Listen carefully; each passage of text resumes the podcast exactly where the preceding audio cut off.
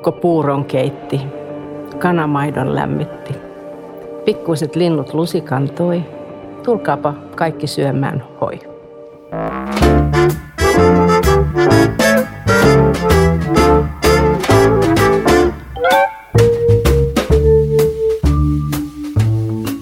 Tällä mun omasta lapsuudesta tutulla ruokalorulla aloitetaan tämänkertainen kustannus Oy Duodecimin julkaisema mieletöntä Anja Snellman podcast. Minä olen kirjailija ja terapeutti Anja Snellman, joka on sitä mieltä, että meidän kaikkien olisi syytä mitä pikimmin tutustua planeetaariseen ajatteluun, pohtia elämäntapamme ja ruokavaliomme, terveytemme suhdetta ilmastonmuutokseen ja luontokatoon. Siksi mulla on tänään vieraana neurologian erikoislääkäri ja planetaarisen terveyden lääkäri Hanna Haveri. Tervetuloa. Kiitos kutsusta tähän. Ja me puhutaan sinun sekä Soili Soisalon ja Eva Voutilaisen kirjoittamasta uunituoreesta teoksesta Planetaarinen ruokavalio ja elämäntapa. Mennään ihan aluksi sun ammatilliselle juurillesi. Mikä on saanut sut kiinnostumaan just tästä aihealueesta, toki neurologiasta, mutta tästä planetaarisesta terveydestä? No tämä oikeastaan kiinnostus planetaariseen terveyteen varsinaisesti heräsi siinä vaiheessa, kun vajaa kaksi vuotta sitten Lahdessa Päijät-Sotessa tai nykyisessä Päijät-Sotessa Päijät-Hämeen hyvinvointialueella avautui tämmöinen tehtävä kuin planetaarisen terveyden lääkäri. Ja tämähän on ihan maailman ensimmäinen tehtävä, ei tämmöistä aikaisemmin terveydenhuollossa ollutkaan. Ja mä kiinnostuin siitä sen takia, kun työpaikkailmoituksessa kerrottiin, että planetaarisen terveyden lääkäri voi tehdä tutkimusta, mutta ennen kaikkea hän tekee yhteistyötä eri tieteenalojen edustajien kanssa ja yritetään löytää ratkaisuja meidän ympäristön ja kansanterveyden tilaan, ja tutustuin sitten vähän paremmin asiaan ja, ja keskustelin tulevan ja nykyisen esimieheni kanssa ja, ja oikeastaan siinä loksahti paikalleen monta semmoista asiaa, että mitä on itse tässä oman työurani aikana ja ylipäätänsä elämän aikana tullut pohdittua, että mitä mä voisin edistää omalta osaltani ensinnäkin ihmisten terveyttä, mutta sitten se just, että miten saisi edistettyä sitä ajattelua, että me ollaan kuitenkin osa luontoa, ja siinä vaiheessa se planetaarinen terveys oikeastaan iski. Että One Health-ajatus oli, ja tämmöinen kehys on, on ollut entuudestaan tuttu, mutta planetaarisessa terveydessä astutaan vielä vähän lähemmäs myös ihmistä, ja ehkä enemmän ihminen on keskiössä siinä planetaarisen terveyden kehyksessä kuin sitten tässä One Health-ajatuksessa, mutta periaatteessa ihan samaa ajattelua noudatetaan. Se mainitsit tuossa jotenkin, että omassa ajattelussasi aikaisemmassa, paitsi työurallasi, niin tota... tarkoittaako se sitä, että minkälainen sun luontosuhde on? Oletko sä luontoharrastaja? Oletko, ulkoiletko luonnossa? Teetkö sä jotain erityisiä asioita? No luonto on kuulunut aina tosi läheisenä mun elämään, että jollakin tavalla mun arki pyörii siinä luonnon ympärillä ja on ihan lapsuudesta asti, lapsuuden perheessä on kuitenkin paljon aikaa vietetty luonnossa ja kerätty marjoja ja sieniä ja paljon metsässä tutustuttu asioihin. Mä oon pitänyt luontopäiväkirjaa, kirjannut sä, säitä ja lämpötiloja ylös ja lintuhavaintoja ja keräsin jossain vaiheessa lapsena kasvejakin, kunnes sitten tajusin, että eihän näitä kannata kerätä, näitä voi piirtää, ja opetellut latinankielisiä nimiä, että sillä tavalla sitä luontoa on kyllä opetellut tulkitsemaan ja tunnistamaan tosi pienestä pitäen, ja sitä kautta siitä on tullut semmoinen arjen voimavara myöskin, että ihan kaikessa mahdollisessa, jos rupeaa asiat painaa mieltä, niin se luonto on semmoinen paikka, mihin sitten lähtee hakemaan uutta voimaa elämäänsä. Vielä varmaan kun joku tätä kuuntelee, niin jää varmaan mieleen toi, mitä sanoit, niin kuin ensimmäinen planetaarinen lääkäri, niin onko maailmassa tällä hetkellä muita? Varmaan ihan tällä hetkellä ei ole vielä muita, ainakaan mun korviin ei ole tullut, että planetaarista terveyttä kyllä tutkitaan ja on myöskin lääkäritaustaisia planetaarisen terveyden tutkijoita, ja on esimerkiksi Australiassa taitaa olla professuuri kansanterveystieteen puolella planetaarisessa terveydessä. Planetaarista terveyttä opetetaan yliopistossa, ei lääketieteen puolella, mutta ihan luonnontieteiden puolella. Mutta varsinaisesti tosiaan tämmöinen planetaarisen terveyden lääkäri ja se, että on terveydenhuollon sisällä yritetään edistää planetaarisen terveyden ajattelua, niin semmoista, semmoista ei vielä käsittääkseni ole muuallekaan tällä hetkellä tullut, mutta hirvittävän paljon kiinnostusta tämä on kyllä herättänyt ja ulkomailla on kovasti tullut kommentteja, että meidänkin täytyy saada tämmöinen tehtävä pystyyn. Ja tämä, nyt kun kohta siirrytään tämän kirjan pariin, niin täytyy sanoa, että toivon, että tämä nopeasti kääntyy eri kielille myöskin. Ähm, siis me ollaan, me ollaan tuoreen uuden aiheen äärellä tavallaan, äh, mitä nyt tulee tähän planetaarisiin lääkäreihin. Mutta määritellään sitten se seuraava tavallaan oleellinen asia, että kun puhutaan planetaarisesta jostain, niin mä luulen, että aika monelle tulee mieleen niin kuin tähtitornit ja observatorio ja, ja niin kuin sininen planeetta tai punainen, jos ajatellaan jotain biisiä, tuttua biisiä, mutta tota, mitä kaikkea tämä planetaarinen terveys tarkoittaa? Planetaarisen terveyden käsite äh, luotiin kaksituhattaviisitoista ja se oli, lähtökohta oli se, että terveydenhuollon piirissä nimenomaan tutkijat ja terveydenhuollon harjoittajat halusi ottaa maailmanlaajuisesti kantaa siihen, että meidän täytyy terveydenhuollossakin miettiä, että mitä me voidaan tehdä sellaista, että me voidaan hidastaa ilmastonmuutosta ja sitten myöhemmin myöskin luontokato tuli siihen ja siinä se oikeastaan tulee, että me ollaan nykyaikaisessa lääketieteessä menty entistä enemmän ehkä siihen suuntaan, että me ollaan, ihmiset ollaan vähän niin kuin kuplassa ulkona tai oikeastaan suojattuna koko muulta, muulta elolliselta ja elottomalta elämältä ja ei välttämättä ehkä hahmoteta niitä semmoisia yhteyksiä, mitkä kuitenkin ympärillä luonnon ilmiöiden ja ihmisen välillä on. Ja planetaarisessa terveydessä oikeastaan halutaan ensinnäkin ottaa kantaa tai parantaa sitä kansanterveydentilaa, joka on kuitenkin globaalisti.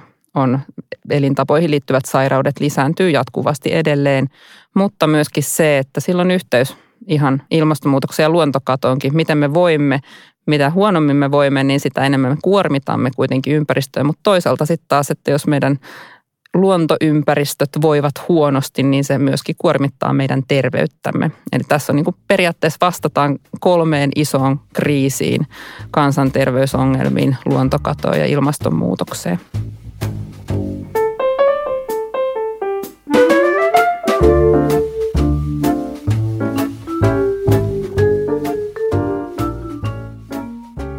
Mä tuossa ennen kuin tänne tulin, niin googlailin vähän tätä planetaarista terveyttä, että missä se mahdollisesti jo mainitaan, niin mä löysin K-kaupan mainoksesta tämmöisen lauseen, kun syö planetaarisesti ja pelasta maailmaa.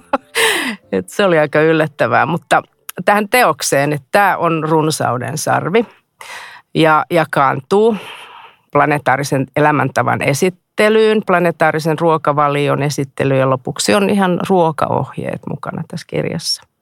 Ja tässä on musta välissä aivan ihania mainioita planetaarisen terveyden reseptejä, niin kuin esimerkiksi tähtitaivaalta, syvemmän unen saamista ja muuta. Ja paljon paljon tietoa ja tommosia niin kuin tietoiskumaisia osia, eli hyvin monipuolinen. Mutta jos haluaa aloittaa tämmöisen eettisesti planetaarisen elämäntavan, elämän kaikin puolin, niin, kuin, niin mistä kannattaa aloittaa? Mun mielestä kannattaa aloittaa semmoisista pienistä asioista omassa arjessa. Pieniä, helppoja asioita, mitä on hyvä tehdä tai oikeastaan haluaakin tehdä joka päivä. Ja jos me puhutaan vaikka liikunnasta, meidän yhteiskunta oikeastaan kannustaa meitä tällä hetkellä liikkumattomuuteen, että me päästään joka paikkaan aina autolla tai jollain moottoroidulla välineellä ja oikeastaan pyörällä kulkeminen on välillä tehty vähän hankalaksikin ja hissiäkin käyttää paljon mieluummin kuin portaita, kun se on niin paljon helpommin siinä käsillä, mutta mun mielestä semmoinen helppo tapa aloittaa planetaarisen terveyden reseptejä on just lisätä sitä arkiliikuntaa. Ja pohti just niitä tapoja, että miten voisi lisätä askeleita päivässä ja voisiko niitä suunnata vaikka siihen johonkin lähiluontoon. Kuitenkin lähiluonto on semmoinen, joka voi auttaa meitä just, ensinnäkin voi aktivoida meitä liikkumaan, mutta myöskin se, että siellä on helppo lievittää stressiä. Jos mä mietin vaikka tässä Sörnäisissä, niin varmasti tässäkin löytyy hienoja paikkoja. Tästä ei kauhean pitkä matka ole vaikka vanhan kaupungin lahdelle. Ja se, että menee suorinta tietä kotiin, niin voisiko sen tehdä sen pienen kiekuran sinne jonnekin lähiluontoon ja viettää siellä ihan vaikka varttikin. Koska tutkimukset sanoo, että vartin oleskelu metsässä voi jopa vaikuttaa verenpaineisiin, mutta se vaikuttaa ensisijaisesti myöskin mielialaan.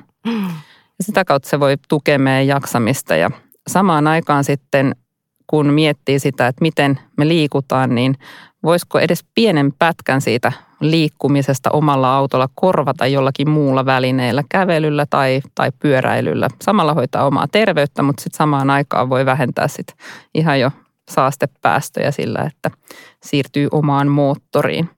Mutta tämmöistä arkiliikuntaa on just semmoinen hirveän helppo tapa aloittaa, semmoista elämäntapaa, jolla me pidetään omasta terveydestä huolta, mutta sitten samaan aikaan voidaan myöskin vähentää sitä kuormitusta ympäristölle. Se, mikä tässä kirjassa on hyvä, on tämä mukaan lukien, mitä sanot, ja sitten kun puhutaan ravinnosta ja ehkä vähän sen ruokavalion tietynlaisesta titraamisesta tai muuttamisesta, että tämä on aika lempeä. Tämä niin kuin ohjaa näihin suuntiin, mutta ei tavallaan niin kuin moni, moni voi kokea tällä hetkellä, kun puhutaan esimerkiksi tuosta ruokalautasesta tai kasvissyön, kasvisten lisäämisestä tai punaisen lihan jättämisestä, kokee jotenkin vähän niin kuin vaativina ne. Että sieltä tulee helposti siitä vähän semmoista takaisin iskua, että sitten lisääkin niitä, niitä ruokia sitten omaa elämäänsä, jotta tuntuu, että joku muu ulkopuolelta ohjastaa niistä poistumaan. Tätä kirjaa lukiessa Nämä, muistan itse, tuli oikeastaan mieleen, tämä on niin hyvä ja vaikuttava tämä teidän kirja, että vähän samanlainen tunne tuli, kun mä luin Pentti Linkolan niitä ensimmäisiä kirjoja, ja siitä on varmaan neljäkymmentä vuotta sitten.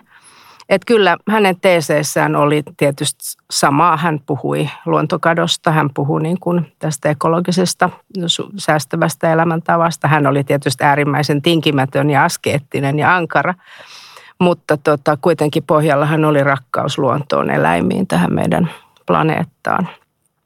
Ja toinen asia, mikä tuli mieleen, oli myös niin kuin jotenkin sieltä tuohon alkuloruun liittyikin se tavallaan niin kuin se vanhan kansan tai agraarisuomen elämäntavat. Tietysti silloin oli puutetta, syötiin niukasti, mutta myös terveellisesti aika usein ja viljatuotteita, oman sesongin marjat ja kasvikset ja niin poispäin ja sitten käytettiin yrttejä ja parannettiin ja vähän loitsittiinkin välillä. Että tulee mieleen se, että niin kuin ympyrä jollain tavalla sulkeutuu. Että no aika paljon siellä on myös semmoista tervettä ajattelua ollut, eiks vaan?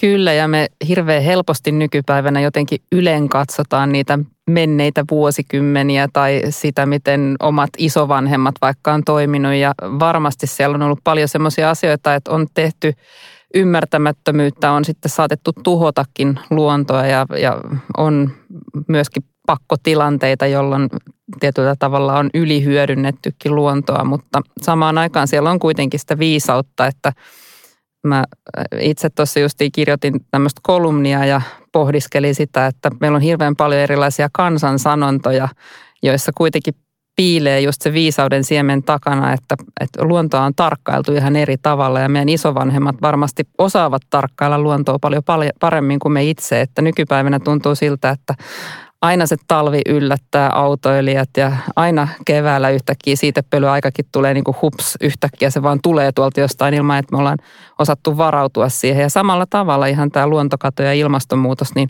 sekin nyt yhtäkkiä niin kuin pam, jostakin yhtäkkiäkö se tuli mukamas, että, että tietyllä tavalla on ehkä mennyt se semmoinen yhteys siihen ja ne omat silmät ja omat aistit siihen, että mitä luonnossa tapahtuu meidän ympärillä, niin se on kadannut tässä vuosikymmenten myötä, mitä meidän isovanhemmilla esimerkiksi on ollut tai myöskin vanhemmilla. Mutta ruokavalio on hirveän hyvä esimerkki, että nykypäivänä me ollaan aina hirveän hirveän huolissaan siitä, että lapsilla on puuropäiviä koulussa ja kun ei saa sitten riittävästi ruokaa ja on aina nälkä ja niin edespäin, mutta loppujen lopuksi puurohan on ihan hirveän ravitsevaa ja täyttää vatsaa ja lapset jopa tykkää siitä, että se on suosikkilistalla kuitenkin aina vuodesta toiseen lapsillakin ja entisaikaan puuron avulla kuitenkin pärjättiin ihan hyvin raskaissa maatöissä. Ja sitten taas tämmöiset lihavoittoiset ruuat, niin nehän oli aika lailla vähemmistössä, että sitä lihaa oli oikeastaan vain juhlapäivinä. Mutta se ruokavalio perustui just nimenomaan puurolle, perunapohjaisille ruuille ja, ja myöskin papuja taidettiin käyttää. Että se ruokavalio on ollut ennen paljon ilmastoviisaampaa kuin nykypäivänä, että jollakin tavalla sitten nykypäivänä sitä ajatellaan kauhean hankalaksi, että miten me nyt voitaisiin siirtyä kasvisvaltaisempaan tai viljavaltaisempaan ruokavalioon.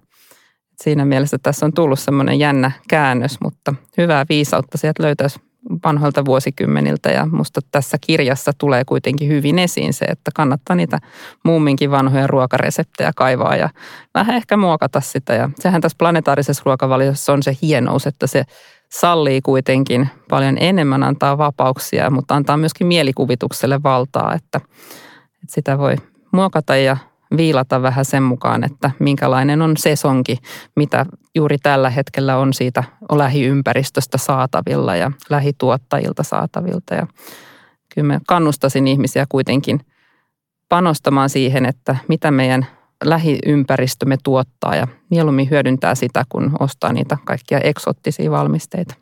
Totta, sä mainitsitkin jo tuossa luonnon tai varsinkin metsän stressiä lievittävästä vaikutuksesta. Ja tämäkin oli hyvä tuolla teidän tietoiskuissa tuossa kirjassa, että Y K nosti todellakin yleiskokouksen päätöksellä puhtaan, terveellisen ja kestävän ympäristön ihmisoikeudeksi. Ja onhan niinkin, että kaupunkisuunnittelussa varmaan ollaankin nyt menty ja menossa kohti jotain tämmöisiä niin kuin viherkattoja ja myöskin niin kuin, siis sisäarkkitehtuurissa me nähdään paljon viherseiniä ja pihaviljelyksiä. Yritetään saada korttelipihoja, tulee näissä. Voidaanko me tavan tallaan ja tällä tavalla vaikuttaa sitten näihin suunnittelijoihin ja rakentajiin? Totta kai me voidaan vaikuttaa, että kuitenkaan mitään ei ruveta tuottamaan, ellei ole kuluttajia. Että kyllähän kuluttajien valinnat hyvin paljon muokkaa sitä, että mitä meille tarjotaan. Ja, ja kuitenkin tässä tulee koko aika myöskin sitten, jos kuluttajan näkökulmasta meillä on esimerkiksi viherkatot on hirveän hyvä esimerkki siitä, että me ollaan aina ajateltu sitä riskinä. Mutta loppujen lopuksi nyt on huomattu, että viherkatot suojaa esimerkiksi just meidän niitä kosteuden siirtymistä estäviä rakenteita, että pitää ne paremmassa kunnossa. Ja viherkattoteknologia on kehittynyt ja siitä tulee jo ihan kuluttajalle ja myös laajemmalta näkökulmalta tulee selkeitä taloudellisia hyötyjäkin jo. Mutta kyllä se kulutus on se, mikä muokkaa sitä, että mihin suuntaan me mennään. Että, että mä en, en voi allekirjoittaa sitä, että me ollaan jotenkin tämmöisiä lehtiä tuulen riepoteltavana ja, ja jotenkin, jotenkin se iso tuulenpyöre tulee tuolta jostain toiselta puolelta maapalloa ja me ei voida sille mitään. Että kyllä yksittäinenkin ihminen voi tehdä aika paljon ja yksittäisen ihmisen mielipide voi levitä kuitenkin aika laajalle ja miettii tätä someyhteiskuntaa, niin kyllä siellä on aika paljon semmoisia ihmisiä, jotka voi toimia esimerkkinä ja sitä kautta sitten muuttaa monenkin ihmisen ajatusmaailmaa siitä, että miten me voidaan tehdä asiat paremmin. Tuolla kirjassa esiintyy termi biofilia, bibliofilia moni tuntee, mutta mitä tarkoittaa biofilia? No se on näin lyhyesti sanottuna, se on kuitenkin sitä rakkautta luontoon ja myöskin sitä suunnittelua siitä lähtökohdasta, että meidän täytyy myöskin sitä luontoa vaalia siinä omassa suunnittelussa, että siinä oli justiin biofiilisestä arkkitehtuurista kyse, niin se haluaa kuitenkin säästää myöskin sitä alkuperäistä luontoa tuhoamatta sitä täysin, mikä on tällä hetkellä suomalaisessa rakentamisessa aika, aika tota, tavanomasta, että revitään maa täysin auki ja pykätään siihen se talo ja sitten ruvetaan miettimään, että mitäs me voidaan tähän palauttaa viherrakenteita mm. takaisin, että, että biofiliassa ehkä sitten enemmänkin mietitään sitä paikkaa vielä tarkemmin. Mitä jos mä mietin sitten taas menneinä vuosikymmeninä suomalaisessa arkkitehtuurissa oli hyvin ominaista, että talo rakennettiin sille paikalle sitä paikkaa kunnioittain. Että nykyaikana totta kai talopaketit tietenkin, tietenkin on sitten vaikeampia suunnitella paik- paikkaan. Samalla tavalla, mutta, mutta ehkä siinäkin voisi viedä sitä kehitystä eteenpäin, että me vähän niin kuin kunnioitettaisiin sitä rakennuspaikkaa ja tehtäisiin siitä asumisesta vähän luonnollisempaa, niin mm. ehkä vältyttäisiin ongelmiltakin. Tässä tulee mieleen heti tota, jotkut T V-nä tämmöiset asunto- tai mökkiohjelmat, jossa kaikki aloitetaan siitä, että kaadetaan kaikki puut, siirretään kaikki kivet ja tehdään siitä niin kuin tasainen maa. Eli tavallaan ei todellakaan lähdetä siitä, että me niin kuin kunnioitettaisiin sitä paikkaa, vaan päinvastoin. Kyllä, nimenomaan. Ja just noin puut on hirveän hyvä esimerkki siitä, että, että kun me kaadetaan puu, niin me menetetään ihan valtavan, siis miljoonia eliöitä siinä samalla. Ja me menetetään myöskin se suoja auringon paahteelta. Me joudutaan hankkimaan erilaisia viilennyslaitteita koteihin. Ja sitten taas toisaalta, kun aina pelätään kosteusongelmia, niin ei se välttämättä se puu kuitenkaan sit niitä kosteusongelmia samassa mittakaavassa tuo, jossa on vaan suunniteltu se piha muuten sitten oikein. Mutta tuossa on, tuossa kirjassakin tuodaan esiin tämmöisestä tutkimuksesta, missä selvitettiin juurikin kaupunkipuita, että kun aina ajatellaan, että puut on selkeästi semmoinen hiilinielu, mutta loppujen lopuksi se vaikutus siihen menee yllättävän pitkään, pitkään justiin, että uusi nuori puu ei kuitenkaan sitten sitä hiiltä, hiiltä sitten sido niin hyvin, kun sitten taas jos siihen olisi jätetty se vanha, vanhempi puu, vuosikymmeniä vanha puu vähintäänkin, niin se kuitenkin tarvitaan sitten niitä pienhiukkasten sitoja ja saasteen sitoja ja puut on siinä oivallisia sitten ihan siellä omassa kotipihassakin, mutta se on myöskin ihan mieletön elämänlähde, että mm. pitää sisällään monenmoista eliötä. Tässä puhutaan, jos siirrytään vähän tuohon, että minkälainen vaikutus on sitten, kun terveydestä vielä puhutaan, niin mieleen, niin mielenterveyteen, niin mainitaan tuolla metsäkylvyt, mitä ne on. Metsäkylvyt, se on semmoinen ehkä semmoinen yleis, yleis, yleisnimitys.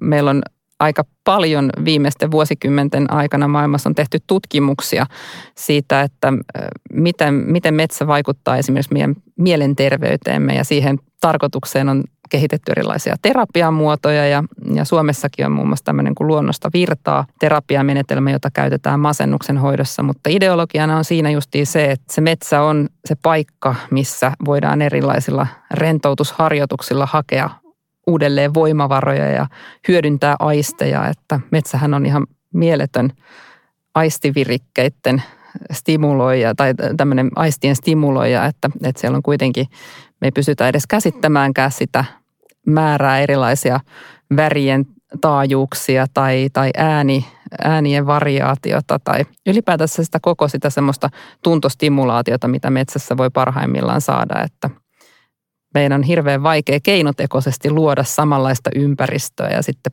päinvastoin usein me siinä keinotekoisesti, kun me luodaan jotakin tämmöistä, niin sitten taas monta kertaa se saattaakin mennä sitten toisinpäin liian virkkeikkääksi aisteille, että se onkin enemmänkin stressitekijä.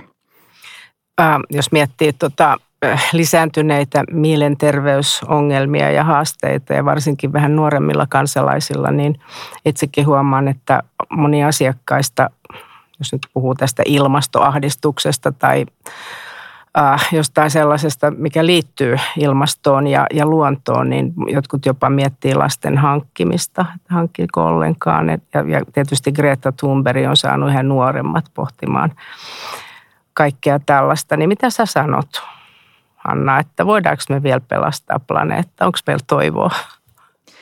No kyllä mä uskon, että meillä on toivoa ja kyllä mä ajattelisin, että tämmöinen planetaarisen terveyden tai yhteisen terveyden ajattelu on se kuitenkin se avainsana. Että me mietitään asioita laajempina kokonaisuuksina, jotka on yhteyksissä toisiinsa.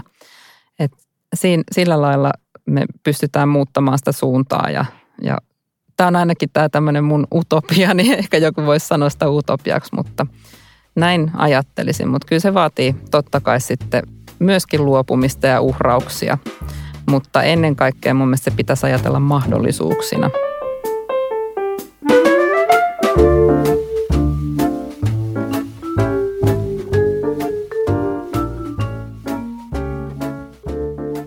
Joskus fiktio voi kertoa jostain aiheesta tavalla, joka ei ole tietokirjalle ihan mahdollista. Tulesko sulla mieleen joku kirja, satu, elokuva, levy tai joku muu taideteos, joka mielestäsi käsittelee tätä samaa aihepiiriä jostain näkökulmasta?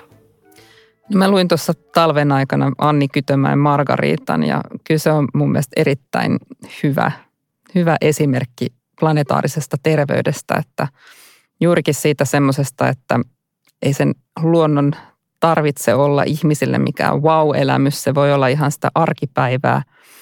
Joskus jopa ne, jotka myöskin sitä luontoa tuhoaa, silti voi sitä luontoa rakastaa.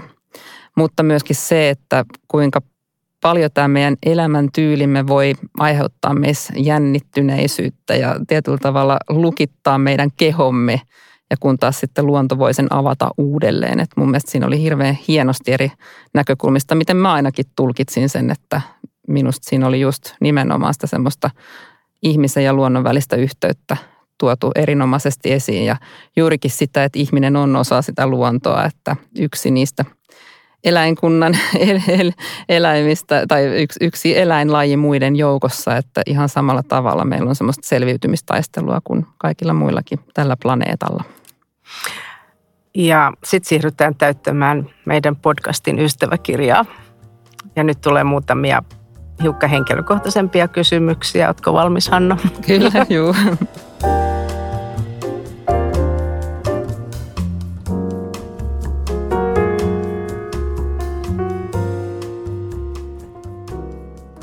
Mikä sun unelmatyösi, ammattisi, hommasi oli, kun sä olit koululainen? Muistatko sä semmoista? Kyllä, muistan hyvin. Mun unelma-ammatti liittyy aina jollakin tavalla luontoon ja liittyy myöskin eläimiin. Eli yksi mun unelma-ammateista oli valtameren tutkija. Mä olin, haaveilin siitä, että musta tulisi sukeltaja ja haaveilin totta kai delfiinien kanssa sukeltaminen aina jokaisen lapsen unelma varmaan jossakin vaiheessa, mutta hait kiinnosti mua ihan hirveän paljon. Jollakin lailla, jollakin lailla se semmoinen ihmisten keinotekoisesti luoma pelko haita kohtaan oli, mikä aina semmoinen lasta kummastutti. Ja varmaan oli ne Jacques Cousteau-dokumentit, mitkä sitten innosti, innosti just siihen ajatukseen, että valtameritutkija mun, musta täytyy tulla. Mutta mä halusin myöskin astronautiksi, koska musta se maailmankaikkeuden äärettömyys oli jotakin niin suunnatonta. Ja mä oon tykännyt katsoa tähtiä taivaalta jo silloin ihan lapsesta asti. Ja lääkärin haaveet tuli oikeastaan tosi tosi myöhään. Että siinä on, mä oon ehkä luonteeltani semmoinen, että ajatukset poukkoilee asiasta toiseen. Ja, ja on kiinnostunut hirveän hirveän monesta eri asiasta. Että siinä välissä ehti jo sitten historioitsijankin ammattia miettiä ja näin edespäin, mutta, mutta tota, sit siinä vaiheessa, kun valaistui se, että haluaa lääkäriksi, niin, niin sitten sitä lähdin tekemään, mutta se ei ole estänyt mua silti edelleenkin tekemästä muita asioita, että mä tosi paljon, paljon edelleen olen luonnon kanssa tekemisissä ihan sitä kautta, että muun muassa puoliammattilaisesti tarhaan mehiläisiä ja olen hunajan tuottaja ja kaiken näköistä tulee puuhasteltua. Sukellatko? Olen kyllä tehnyt, käynyt sukelluskortin, kyllä, joo. Juu, tai itse seemasin. Seemasin, okei. Okay. Kyllä, ja joo. Suomessakin sukeltanut, mutta, mutta valitettavasti se on sitten jäänyt viime vuosina pois. Ja kyllähän nämä vedet Suomessa on sen verran kylmät, että sitten märkäpuvun kanssa se on edelleenkin aika huisia hommaa, vaikka ollaan heinäkuulla. Mm. Kehen historialliseen henkilöön sä olisit halunnut tutustua? No mun yksi semmoinen suuri ihanteeni oli, on aina ollut Leonardo da Vinci sen takia, koska mä oon vasenkätinen ja hän oli tiettävästi vasenkätinen. Ja toisaalta hän oli semmoinen monilahjakkuus, monitaituri ja myöskin rakasti luontoa.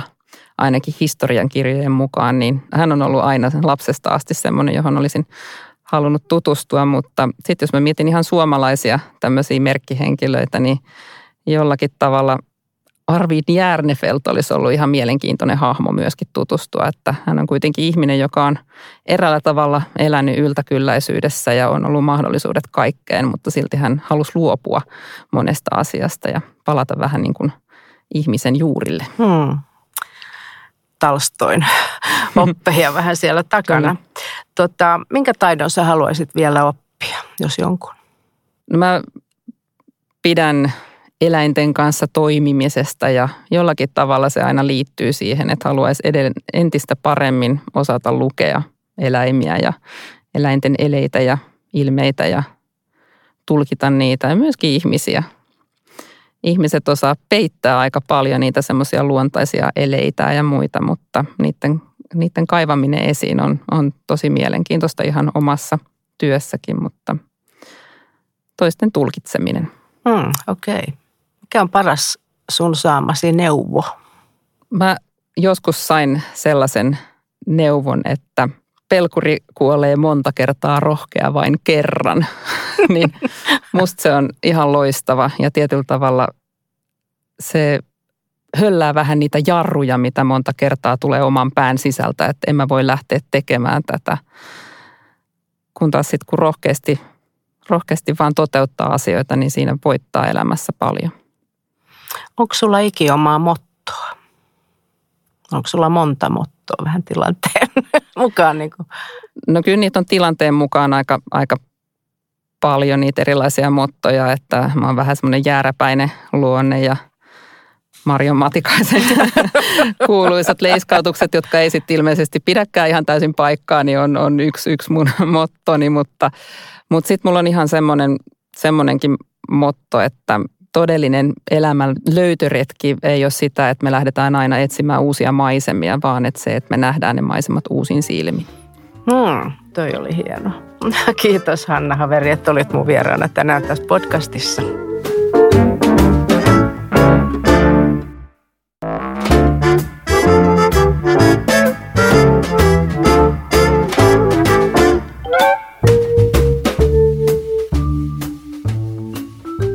Tässä mieletöntä Anja Snellman podcastin jaksossahan me ollaan juteltu Hanna Haverin kanssa teoksesta nimeltä Planetaarinen ruokavalio ja elämäntapa. Ja tämän podcastin kuuntelijat saavat Kustannus Oy Duodecimin yleisistä tietokirjoista kolmekymmentä prosentin alennuksen koodilla podcast.